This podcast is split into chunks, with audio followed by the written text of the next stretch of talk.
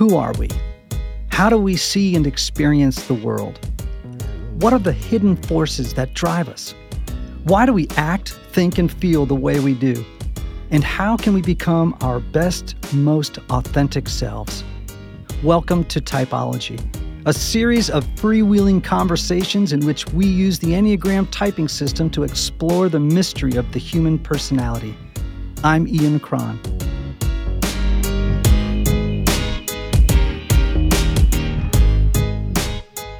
The first time I laid eyes on Bob and Maria Goff, I was aboard a water taxi ferrying me to their beloved lodge that's nestled on the shore of a beautiful inlet in British Columbia, where I would spend the next five days with 10 or so other people on retreat with them. I soon learned what we were in for. I was still waving back at Bob and Maria when their kids pulled up alongside the water taxi, threw me onto a towable water tube, and dragged me at what felt like 50 miles an hour along the surface of the water while I was still in my street clothes. I had arrived in Peter Pan's Neverland, and I soon learned that this is precisely how Bob and Maria Goff roll. Now, Bob's an Enneagram 7 and Maria's a 9.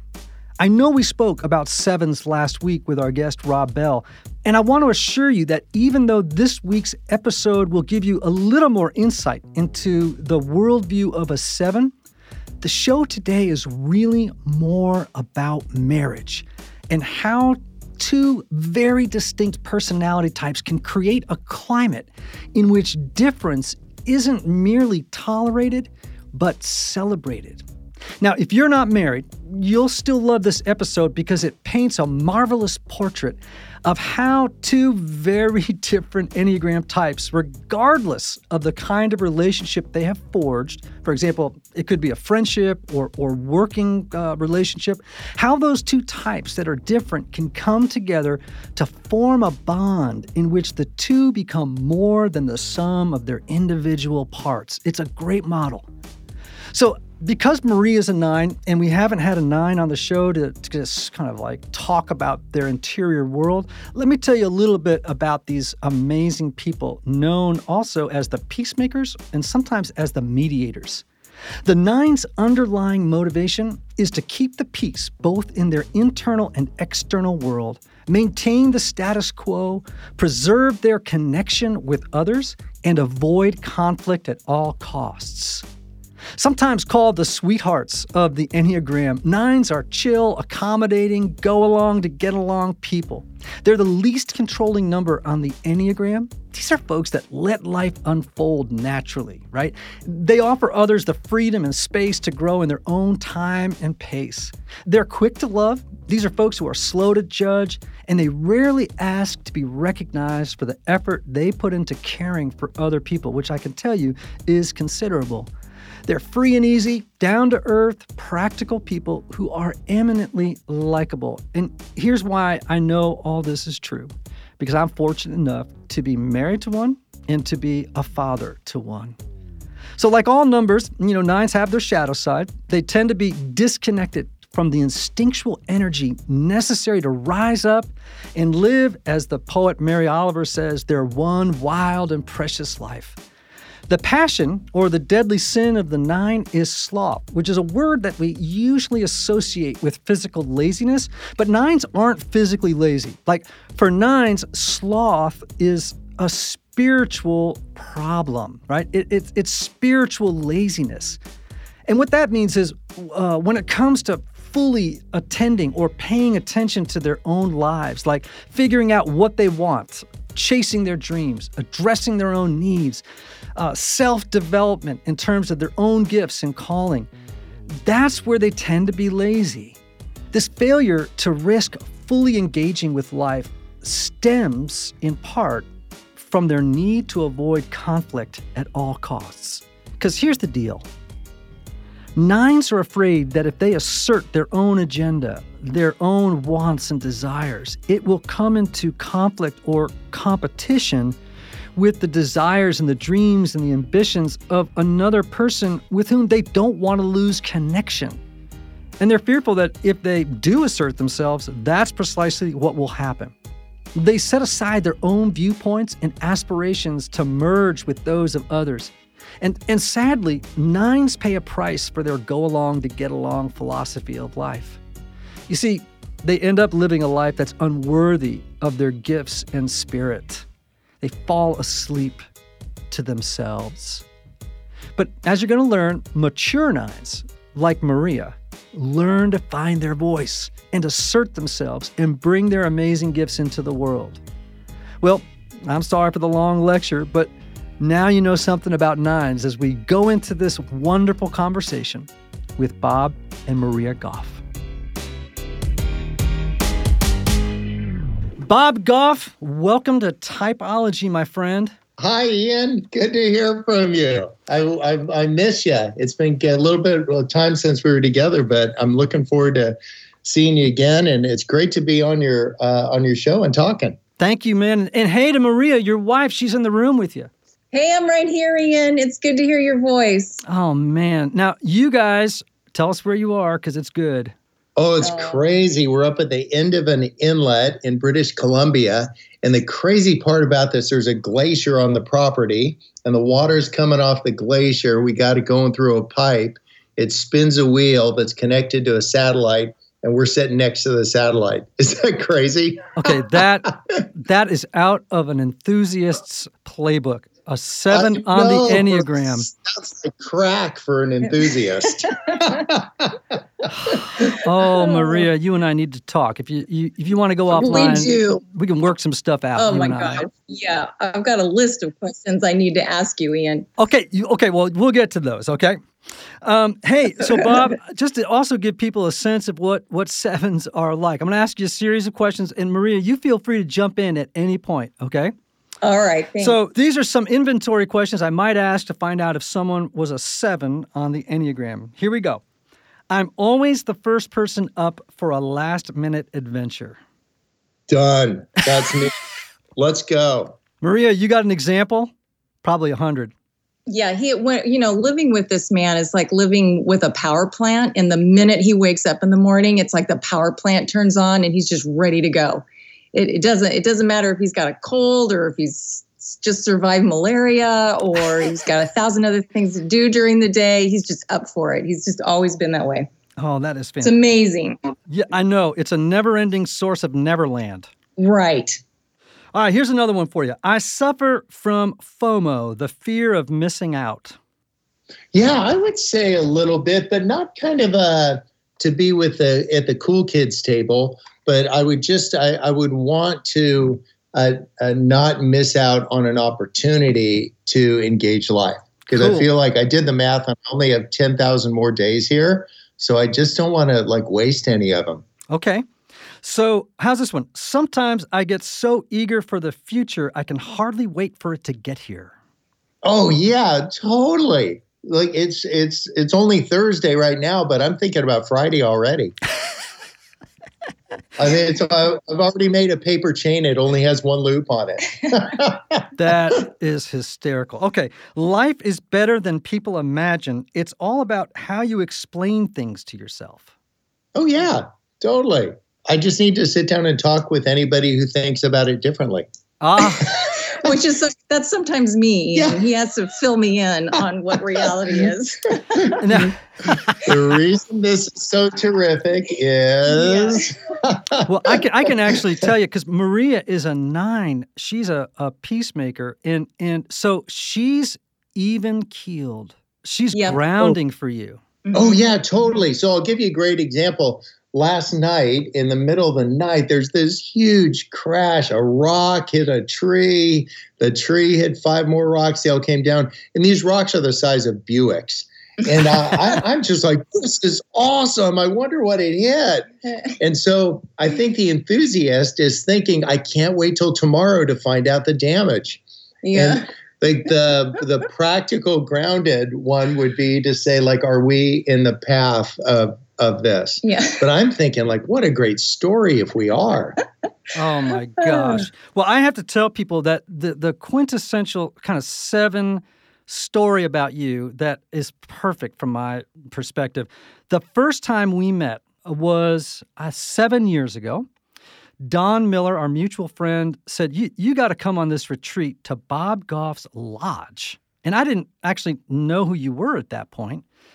And he said, you know, you gotta come be part of this retreat. There'll be like, you know, 10 or so people there. And I was a little hesitant, you know? And our mutual friend again, Gail Hyatt, said to me, who was also invited, you, you gotta go. It's it's gonna change your life. So we get out to your which is not easy to get to, right? The lodge, right? It involved boat taxis and, you know, who knows what else. Yeah. and and when I get within seeing distance of your dock, I think your kids came out and greeted us, and they threw uh-huh. me. They threw me onto a tube, like out of the boat taxi in my clothes, and flew me around the lake on a like on a a, a tube, while you were on the dock or in the boat laughing and cheering. And I mean, it was the quintessential seven moment. What a greeting! Oh yeah. man, you can't help it yeah, just I, I don't know what it's going to be like when we all get to heaven, but I'm hoping it's kind of like that. just that idea of a rival and a celebration and a not uh, if you'll remember there wasn't any details about what we were going to do or who was coming or anything. All you get's an invitation it's not different than our faith. Like really you get an invitation you don't get all the details. Oh man. And for a seven you love that. That's like that's awesome. Invitation people, fun, I'm in. Oh, I'm having a visual image of St. Peter at the gates in a boat waiting for us with a tube to be driven. And we're all shouting, hit it. Yes. right. Well, listen, you know, enthusiasts, I have to say, when people ask me, what number would you like to be on the Enneagram? Now, I'm a four, right? Which is kind of a you know, a very different creature than a seven, the the the individualist or or the tragic romantic, as we're sometimes called. And I, you know, often because my son's a seven, most tons of my friends are. I long to have that. Oh man, that joie de vivre, you know, that like every day is a snow day. yeah.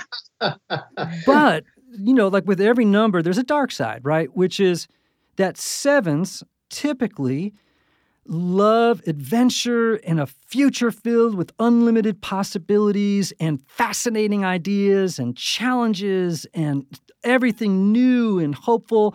But it's often in service to avoiding unpleasant emotional or psychological pain. Now, you and I are the elder statesmen here because my other guests have been younger. So you, you've got the benefit of history. Is that been kind of your modus operandi? I mean, is that true of you? Yeah, Maria's here nodding her head like one of those little hula things on the back of a car. Yeah, that's totally you me. nailed it, Ian. Yep. Yeah, that's it, like an Olympian. Yeah, I would say the, um, but it is uh, just an avoidance technique. I don't think. I think there's it's a living in a constant state of anticipation. Mm. Like I wonder what's going to happen. It isn't that hey, I don't want to deal with that. Uh, and, and in fact, I might not want to deal with it. But with living with so much anticipation that I don't want to get uh, bogged down by the circumstances that are happening right now. I'll mm. acknowledge them. I'm a medium smart guy. Uh, and the crazy part is, I'm a lawyer. I'm literally a trial lawyer. I win arguments for a living. And so I think you can navigate both. You can get uh, real with what's happening, but with uh, have just uh, uh, off the chain anticipation about what's to come. And the thing to be mindful if you're a seven and you're that guy that's like waving his arms all the time mm-hmm. is that you don't uh, drive everybody else around you nuts as you're waving your arms and talking about what's to come. Mm-hmm. Um, so uh, to kind of like pull in and out of that. And I love your thought about how there's a good side and a bad side. I think of it as kind of like a wave. There's the front side of the wave where you get tubed and all kinds of awesome things happen, but there's the back side. Mm. And so that was probably your reference to the, you know, the unhealthy version of that like when you've kind of gone around the bend. So, hey, Maria, like what has been your experience with Bob in, in terms of that underlying motivation to pursue the, you know, happiness in, in order to skirt having to deal with psychological and emotional pain. And, and how old were you guys when you met? Uh, we were 26 when we when we got married. We were about 26. Um, so we, you know, we knew from the beginning that we were very different personalities. We didn't have the enneagram at the time to to clarify it for us. Like, thank you for making it so clear in your book. But one of the things that we have recently been saying about our personality types is that Bob is clearly more like a helium balloon and I'm more like the string. Mm-hmm. And we're not one is better than the other, but we have equally important things that we do in life. And so when Bob is at his best and he's that helium balloon, like there's no stopping him. And then I get to use my gifts and which is more of an anchor and the string and the two together make one really fun toy. so I think we're really productive um, when we're together. But I've seen Bob struggle with not wanting to look at some of the harder things in life, and certainly the grieving of uh, our lodge was was hard this last year. Um, but as he's matured and I think really embraced uh, what his strengths and weaknesses are, he's worked through that. And I've seen him eat, go to that place um, more readily where he's willing to look at things that are not so pleasant and sad and and he's realizing it's not going to kill him to do that because he's really in his heart he's more of the balloon guy that has the ability to look at some of the harder things in life as well mm. i think part of it is equating kind of sad and stuck um, yes. so you could be sad without being stuck and so for all the sevens that are listening that are uh, you know uh, identifying with some of these things that you could uh, experience grief, but just not feel stuck. That you just go like, I there's a beautiful tomorrow. It isn't today, but it's right around the bend. Mm. Mm-hmm. Hey, Maria, I'm also curious with Bob. What's the difference between Bob at 26 and Bob today? Oh my gosh. Well, you know i i don't regret anything because my my choice to get married and and he's the one kind of thing was so clear back then because who he was then is the same person as he is now. He's just more refined. And i think that maybe the way you describe it in your book is like the healthy sides of a of your number the of the enneagram or the unhealthy side. I feel like his experiences in life has brought him to the place where there's balance between the two. Mm. Uh, and he's he'll he'll go there quicker now than when let's say when we were first married. And I don't have a problem talking about hard things. Like I'm happy to work through them because then it, it creates peace in a relationship. So I'm I'm there. I'm like we have hard things to talk about. Let's talk about it. And he would avoid that um, as a, a younger man. And now I see him go there more readily. That's awesome because you know I think um, I want people to understand that, like, when they're trying to identify their type, particularly if you're, you know, our age, you know, which is kind of in the senior class, or to some people, you, if you think back to when you were less self-aware and your personality was florid, you know, it was just, you know, mm-hmm. brimming, not a lot of self-awareness usually, and so it's just on overflow autopilot. And and I just tell people, think back to then if you're having trouble now.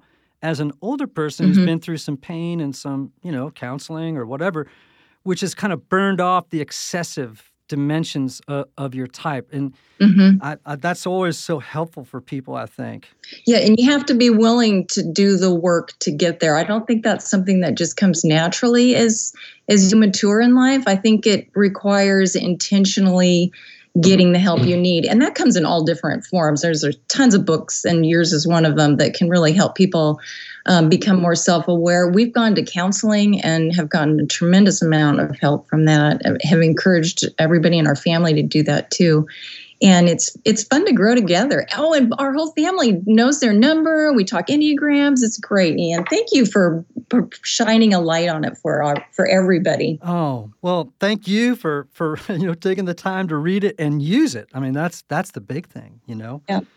So, hey, Bob, I mean, you know, that anticipation thing is so characteristic of, of a seven. And of course, the, the danger there, the trap is is you're never in the present moment to enjoy the thing that you anticipated last week, you know? So, how do you stay in the present moment and enjoy what's happening right now? I think a lot of uh, uh, little traditions that we each have. Like, I start off every morning here uh, going down to the dock uh, when these kayakers from this camp that's around the corner, mm-hmm. Uh, I go down about like 50 pounds of saltwater taffy And when they come by, I throw them all taffy.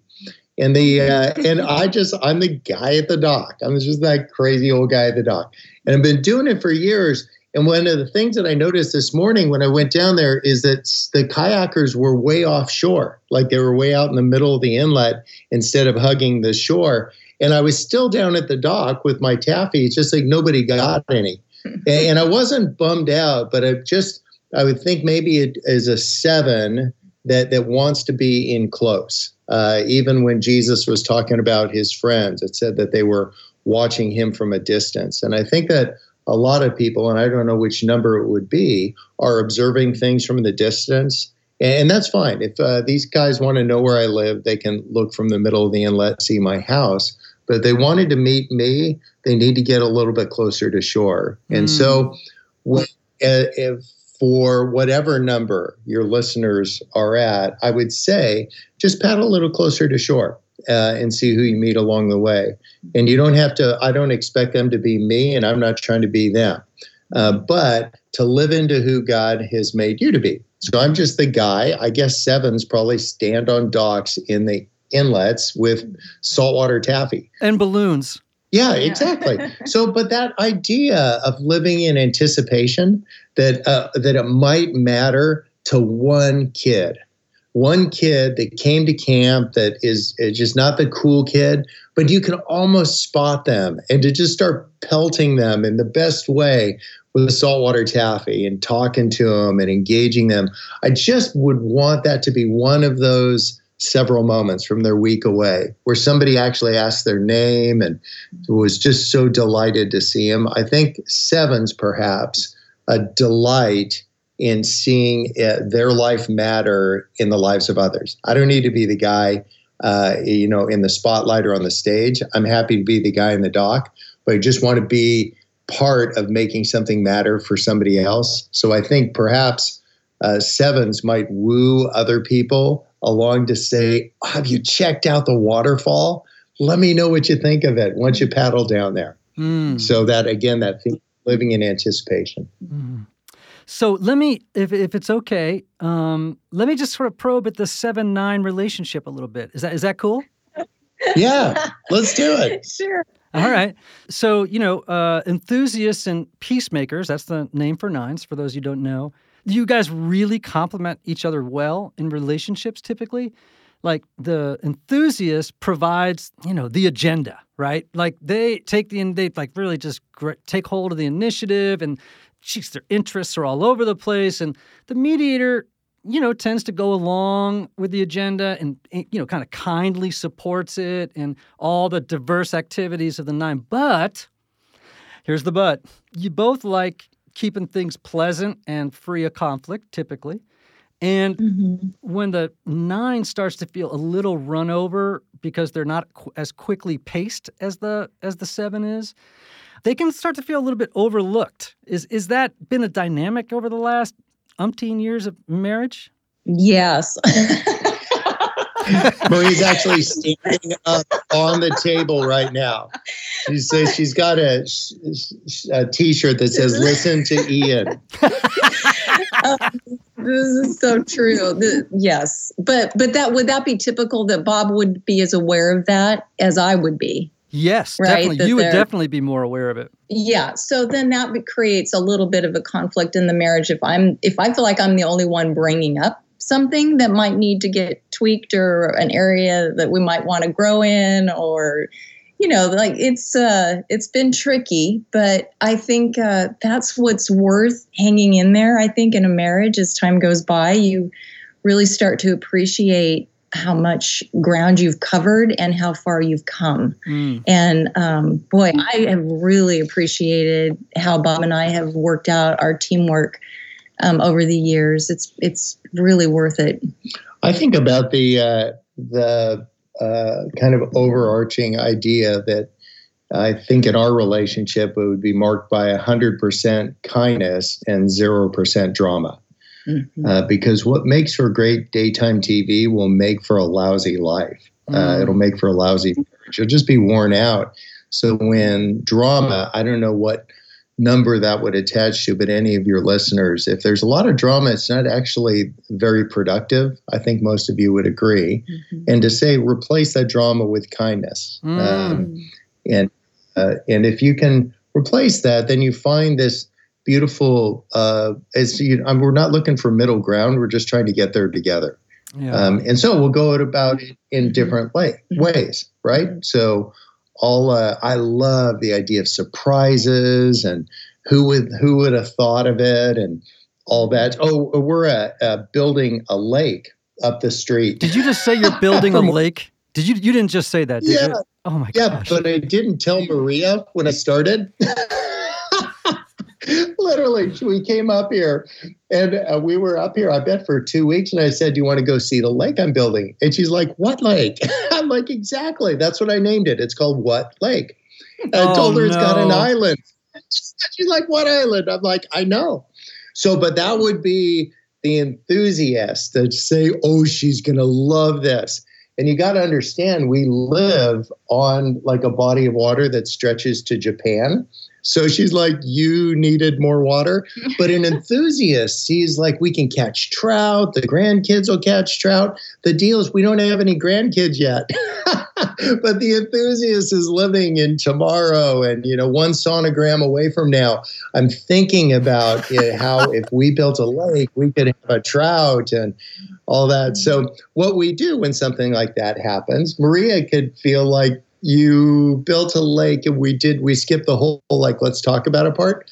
But but one of the things that um, i think overlays even that as an illustration is 100% kindness mm-hmm. uh, and to understand how we each are wired. And i'm not trying to be like her and she's not trying to be like me. We're trying to be like jesus mm-hmm. but like the maria version and the bob version. Um, and if you do that like kindness not drama um, it seems like it, no matter what numbers you are, uh, it would be helpful. Mm-hmm. That is great wisdom for uh, sevens and for, for really for every number. I, I think about, you know, that great Merton quote. He says, um, The beginning of love is the will to let those we love be perfectly themselves. And, you know, and not twist them into our own image. And that's what I'm well thinking said. as you said yeah. that. Yeah. Just and, and by the way, I want to say that as a team, I saw that firsthand at the lodge. You know, like Bob, you were the kind of like I, I, just think about Willy Wonka. You know, like when everybody arrives that day and they're like, "Hey, we're at the factory," you know, and and and Maria, you were you were just there as a stable presence, and and I'm a four, you know, so I'm more introspective, and you know, uh, you and I connected over yoga. Remember that? Yes, yes. I, I was just beginning to practice, and uh, you, I, you were practicing every day up here. I think I was so impressed by that. Yeah, and so you and I connected, you know, over topics that you know that the two of us would typically engage in a four and a nine. And so there was that teamwork. You know, Bob has got his his role and, and you've got yours and and there was really a banquet there for everybody. That's what one of the things I loved about it. Oh, that's really kind of you to say. I think that's what happens when people feel invited um, and then welcomed. And there's a big difference between getting invited somewhere and being welcomed. And so, whatever number you are, I think we've all experienced what it's like to be invited somewhere where you weren't really welcome, because mm. you can tell in an instant. And whatever uh, way that God's wired uh, you to be, to find the most welcoming version of you, to say, how can I make people feel at ease and part of this? Uh, not like they have to be waving their arms when they're doing it, but that there's a spot for that. And I think that's one of the mm-hmm. things that Marie and I have noticed that um, because we're different, people will just kind of find their welcoming spot in a different place. And I think if you could do that and think of that as a strength in your marriage rather than a point uh, to enter a bunch of drama. Mm. So yep. typically in a marriage between a seven and a nine, right? The enthusiast gets frustrated with the nine at times because one they, they can be indecisive and distracted by little things and then the the enthusiast ah, here we go the the the, the enthusiast is going to like say hey we need more action and, and more interest and attention uh, to what's going on And then also the nine can get stubborn, right? And and kind of quietly oppositional to stuff. So like with the lake, you know, you might start to dig your heels in in a really kind of a passive aggressive way. Bob, am I speaking your language at all or Oh, yeah, you just described us. Yeah, that's yeah. awesome. Yeah. The beautiful thing about understanding the beauty of how you're wired is that you'd understand uh, those differences and actually embrace them. Mm. Um, so I'm not expect like uh, we were just uh, scaling rocks off this cliff after the fire. Uh, there's a bunch of rocks, like uh, huge rocks, that need to get moved. So I'm thinking, this is awesome. We can do rock climbing up here after we're done or before we move them. Like, who knows? Uh, just thinking about all the possibilities and to have somebody that's uh, thinking uh, more practically is really good. And so the thing that's important to the enthusiasts out there is not to recast somebody as like bummer person because they're thinking of like beautiful practical things. I think together you just make a lot of really neat things happen. Mm-hmm. Mm. So here's a question for you, Bob. When the when the lodge burned down, or or maybe during some other you know time of sadness or crisis, a lot of times what sevens do, this is the hallmark feature of sevens, is they reframe negatives as positives in a heartbeat. Like they they just kind of want to skip what sucked. You know what I mean? And and go uh, you know move away from grief and sadness too fast so what's that dynamic been like in, in your marriage is that true of you Oh yeah, yeah. One of the uh, that's such a great question. We're just all grinning over here because we went to uh, uh, some trusted friends over at OnSite after this happened. And, oh yeah, uh, Maria shared this in her book about how you know this thing just really took her out, and so uh, I candidly, I just didn't want to go and spend a lot of time talking about. It. I wanted to be with Maria, but so literally, while she was in the room talking to a, a trusted friend and working out some of these things, I was in the room. I bought a front end loader. The tires are eight feet tall. I don't even need one. But that's how I processed being bummed. And I'm like, okay, I got a front end loader. And the second thing I did, I got building permits. Yeah. So uh, day three, I'm I'm designing the bowling alley that's going into the next one, and, and Maria is like working through all the important things that you need to work through and the grieving and um, and it's not like I wasn't bummed. I just I wanted to replace those with activity because I associate uh, activity with uh, purpose, mm. and sometimes a seven can end up confusing purpose with activity. And so instead of leading a purposeful life, you lead a really active life. And while you're ricocheting off everybody like Roger Rabbit, um, it's actually leaving other people like with no space to work through their stuff and so mm. so it's good to be mindful of that to say uh, and i did get my front end loader i'll be driving it later today um, but to realize that you're just wired differently and to slow down and to Maria's been really kind to bring me along in some of those things to say, hey, we ought to like pause and talk about some of this a little bit. Mm. Um, and I'm thinking, how about we have the conversation at the lake? oh. Maria, what's that dynamic been like for you? yeah, it's it's been so interesting, Ian. Uh, one of the things that I think you brought up, or you know, like he could he could end up leaving um, a seven can end up leaving a nine in the dust because they're just charging ahead, and uh, which is great. Like I love the things that he charges towards. It keeps me from not being stuck. So, you know know there's a there's a great balance in that but i have had to kind of stick up for myself or learn how to communicate in a way that's different than my 20 in my 20s you know that woman didn't know how to do that and didn't understand what our differences were. But as time has gone on i think that we've we figured out a way to do that. When when we had little kids and I was uh, uh, at home overwhelmed by what was going on, and Bob was spending a lot of time at work doing what he needed to do to um, develop his his career in law uh, I ended up at a box store, big box store, and saw that they were selling all of these signs, commercial signs like bathroom, no parking, whatever. I saw a help wanted sign and thought, oh my gosh, isn't that the truth? And so my passive aggressive outside, bought that sign, and came home and put it in our living room window for Bob to see when he got home. because I didn't know how to articulate to him that this isn't working. Like, I need help. I don't know what that help is, but I need help. And I'll tell you, Ian, that was such a good exercise for me in particular because by the time Bob got home from work and that wind that sign had been in our front living room window, I had a chance to figure out exactly what it was that I needed in the help department and was able to articulate that to him when he got home. And of course, he's all for that. Like just, you know, send him send him in, like just give him give him the the the charge or the you know, the what is it that we need and he's just off and running.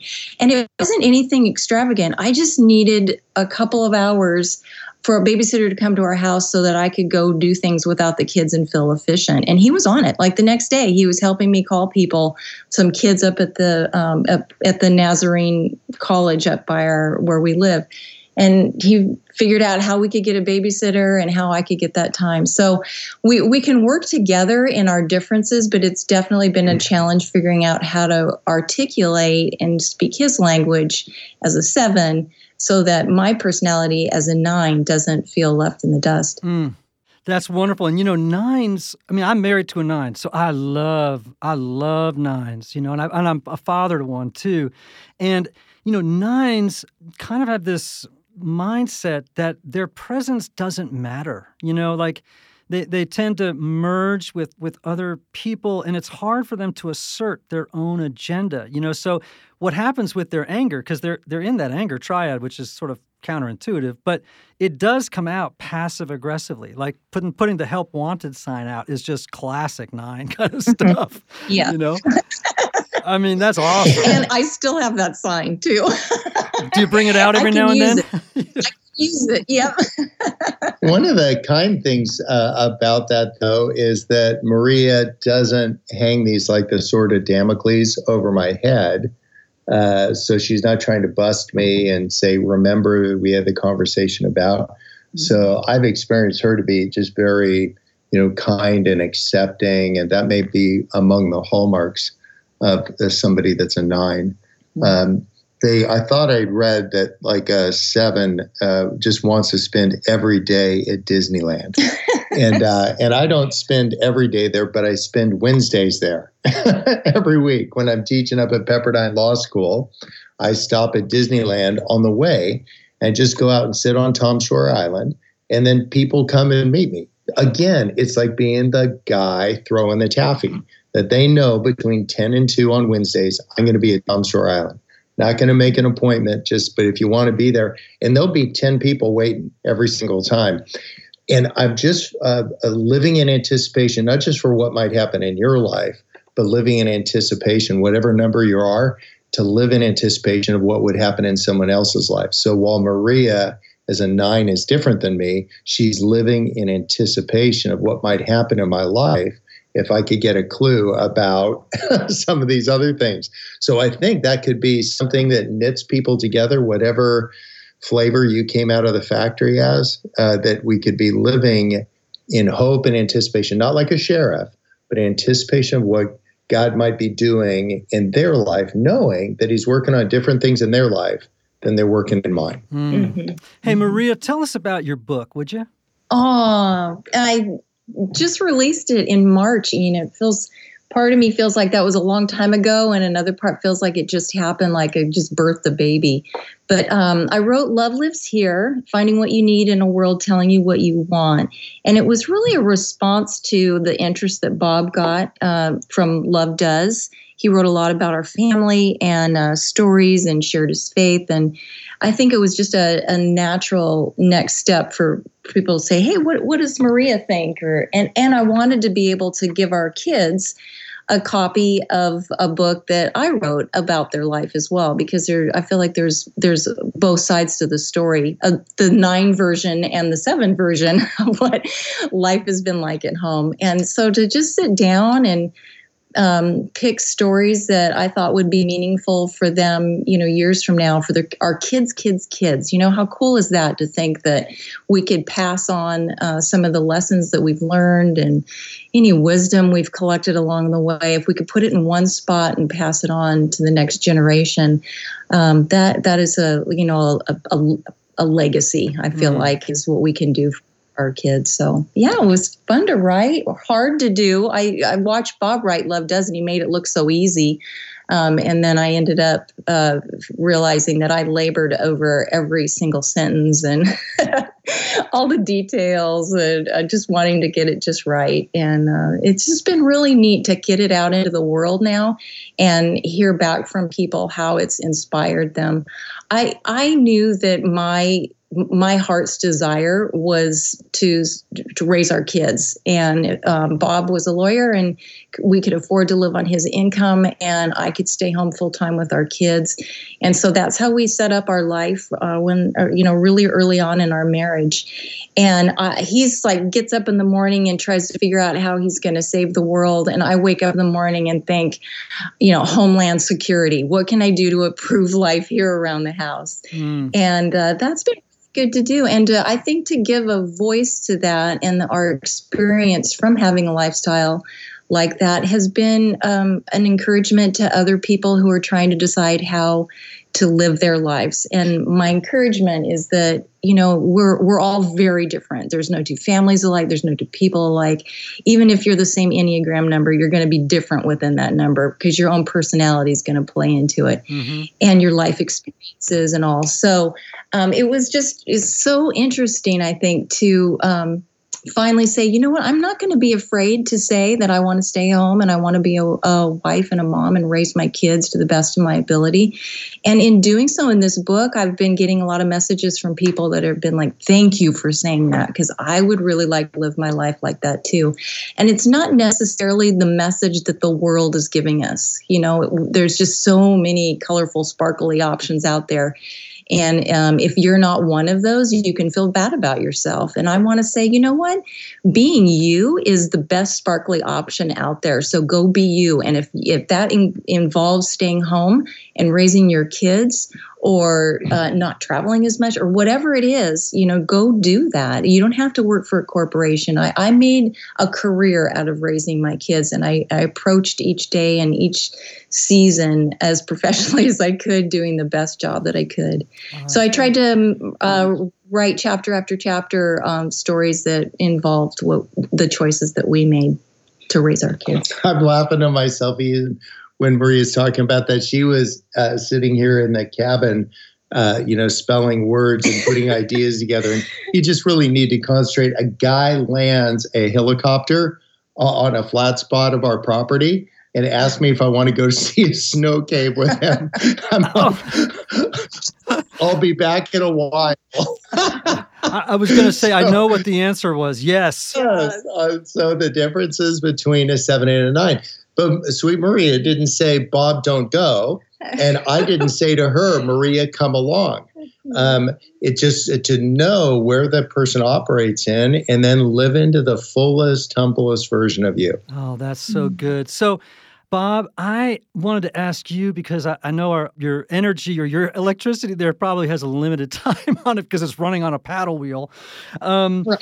that, that, that, you only got so much time. I could mean I could talk for hours here, but I know you don't have them. So, what you're doing this thing called i mean this is you know this is right out of the again out of the seven playbook but big dream project. I mean i i came to your house in california a couple of months ago when, when i was in encinitas and drove down to see you and there was a big dream weekend going on. Tell us about the big dream project. You know the whole idea behind uh, this is that people have oftentimes something that they were hoping for. I think we all do and sometimes you can uh, get to that place. Other times you have some things that just get you stuck along the way. So the whole idea was to spend a day or two together talking about what some of those things are, and then uh, the next couple months together on the phone, just saying, okay, so what is uh, not to just cheer you on, but say what's the next step. So uh, one woman she wanted to be a speaker, but she'd never spoken anywhere, and uh, and she she really need to have like a little video clip or something to send to people. So I was like, what could we do? And I was speaking to 3,500 pastors the next weekend, so I just walked out on stage holding hands with her. and it said go and she did great so that would be that's just down on the dock with a hundred pounds of taffy again that whole idea could we say to people, uh, what's your big dream? What are the perceived impediments? And then how can we get over those together? There's just something so invigorating about that. It's just, uh, I don't know uh, uh, who's getting what out of it. I'm getting a ton out of hearing people not only uh, identify their dream, and their dream can be at home, their dream can be uh, writing something or doing something or starting something, but to have some people that aren't just waving the pom poms, but but to say, okay, so what are the what are among the next steps mm. to do that? So I, I've been having a blast doing that. You know, one of the features of a seven is they are so interested in other people's lives because it's like they get to live their life and that person's life at the same time. Maria, I hear you laughing. Big deal. hey guys, I am so appreciative of, of your time and you know for firing up the paddle wheel, the water wheel, so you could get the the power to be on with us. And I just I'm you know I'm such an admirer of of both of you. I have a you know an, a real place of affection in my heart for you and your work. And my memory of our time together in the lodge will is really you know, etched in, I didn't say burned, I said etched into my memory. um, and uh, because it really was a time of, of retreat and really feeling nourished by your respective kind of, you know, presence in the world, which is different but but beautiful. And Maria, would you come on and be my nine guest one day? Oh, I'd be honored to, Ian. That would be fun. Oh man. hey Ian, thank you. We feel the same way about you. Um, Paul's kind of saying a salute to some of his friends in Romans, and he talked about that they would experience peace and they'd experience joy, and, and because of the power of truth in their life. And that's one of the things that you've been to us, a person that helps joy and hope overflow uh, because you're just speaking truth. So keep doing that and loving on people extravagantly. I think that's the only gear you've got. Mm-hmm. Um, so thanks for letting us get just uh, a little bit of time on the uh, on the wire with you. Mm. Mm-hmm. Well, peace and grace to both of you. Thanks, Thanks a million. Man. All right, say hi to the family. I will. See you later. Bye.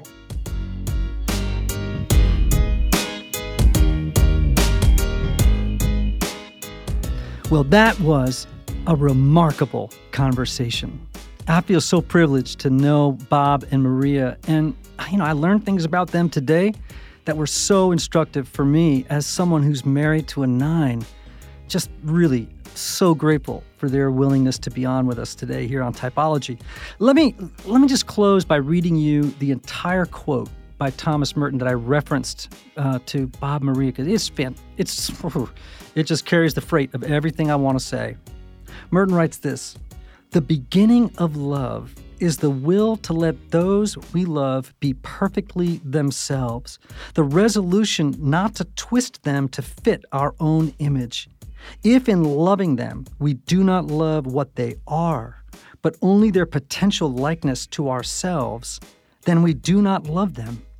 We only love the reflection of ourselves we find in them.